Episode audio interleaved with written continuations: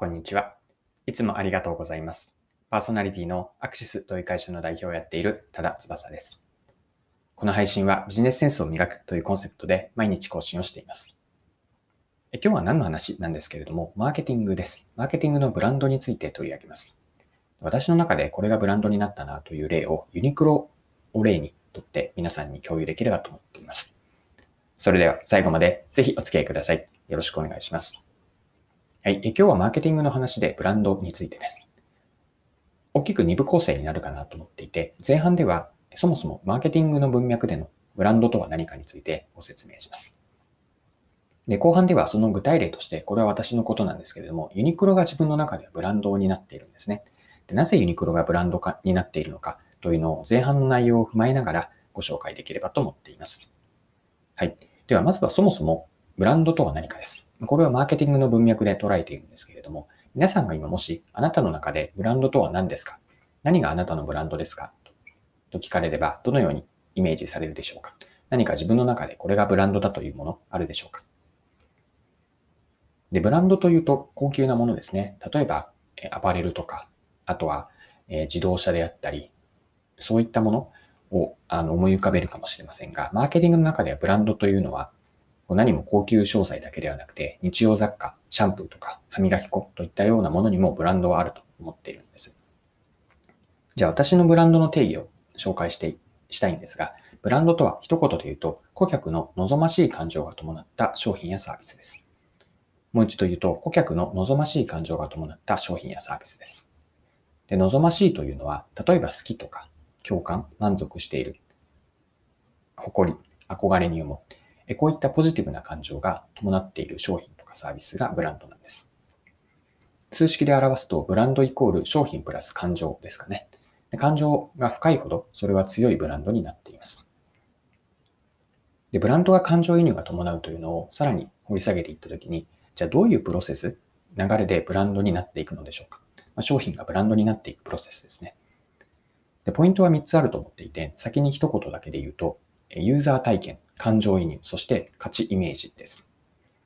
で、順番にご説明をすると、最初のユーザー体験というのは、ま商品やサービスを使うところですね。ま、それ以外にも、買う前のところ、まあ、お店の体験もそうだし、買う前の初めて知ったところ、さらに興味を持って調べてみて、検討対象になって、あ、これいいなと思って買う。さらに買った後も2回目、3回目、あ買った後にま利用がありますよね。で利用の後にも2回目、3回目と使う。こうした一連の流れの中で、それぞれユーザー体験が起こるんですが、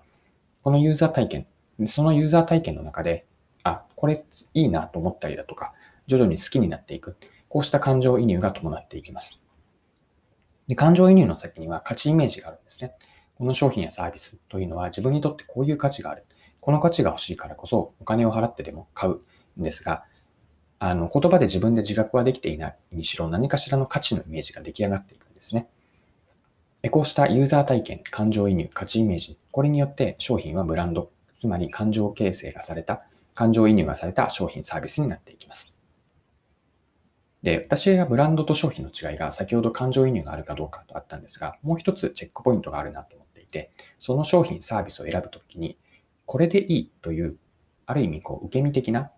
消去法的な選び方から、これがいいという、助詞で言うとでとがの違いなんですが、これがいいと思った時、この瞬間が私は商品がブランドになっていく時だと思っているんです。これでいいからこれがいいですね。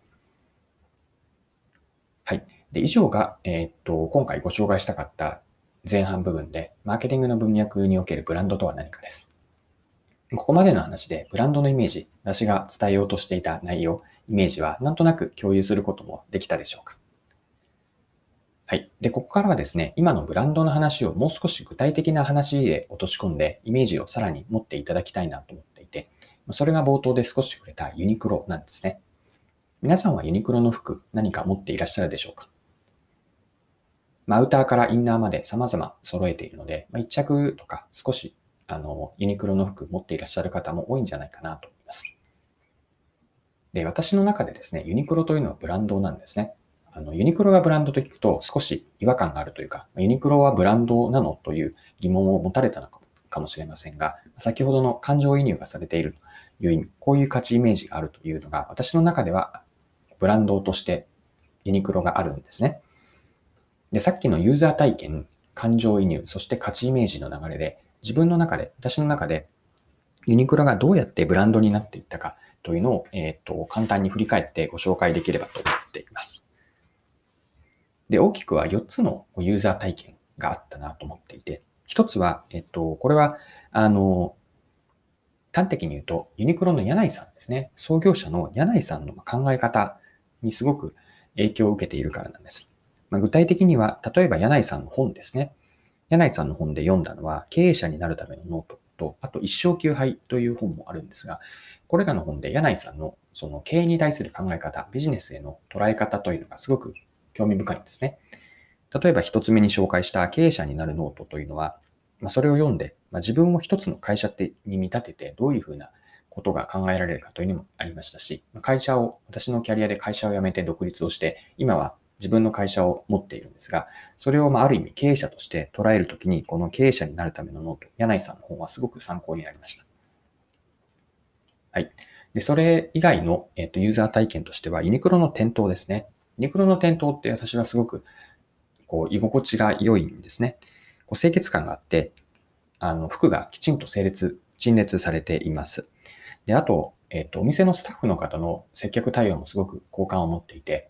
具体的には、例えばレジでの対応もすごく丁寧だと思いますし、あとは、えっと、試着室にいらっしゃるスタッフの方ですね。スタッフの方の対応もすごく、こう、しつこすぎることなく、かといって、あの、なんていうんですかね、適当でもないというか、丁寧に対応いただける。こう、全体として接客が押し付けがましくないような、えっと、雰囲気を持っているので、こうした店頭での体験というのがすごくあのいいなと思っています。ここでも感情、ユーザー体験と感情移入が起こっています。で、三つ目のユーザー体験は、服を実際に利用するときですね。服、ユニクロの服って、あの、すごく私は肌触りが良いというか、着心地が全体としていいんです。で、主に使っているのは、私はインナー、えっ、と、インナーというのは、あれですね、えっ、と、家でのルームウェアとして使っているのと、あと外に出かけるときは毎朝ランニングをしているんですけれども、ランニングのウェアで使っています。で、ランニングというのは自分にとって大切な瞬間、習慣で、その時々に使っているということで、さらにこうユニクロへの愛着というのも増えているんです。で、4つ目のユーザー体験は、えっと、リピート購入ですかね。あの、同じ服もまた買いたくなるんです。例えばユニクロののランニング用の T シャツであったり、パンツとか、あとソックス等々ですね。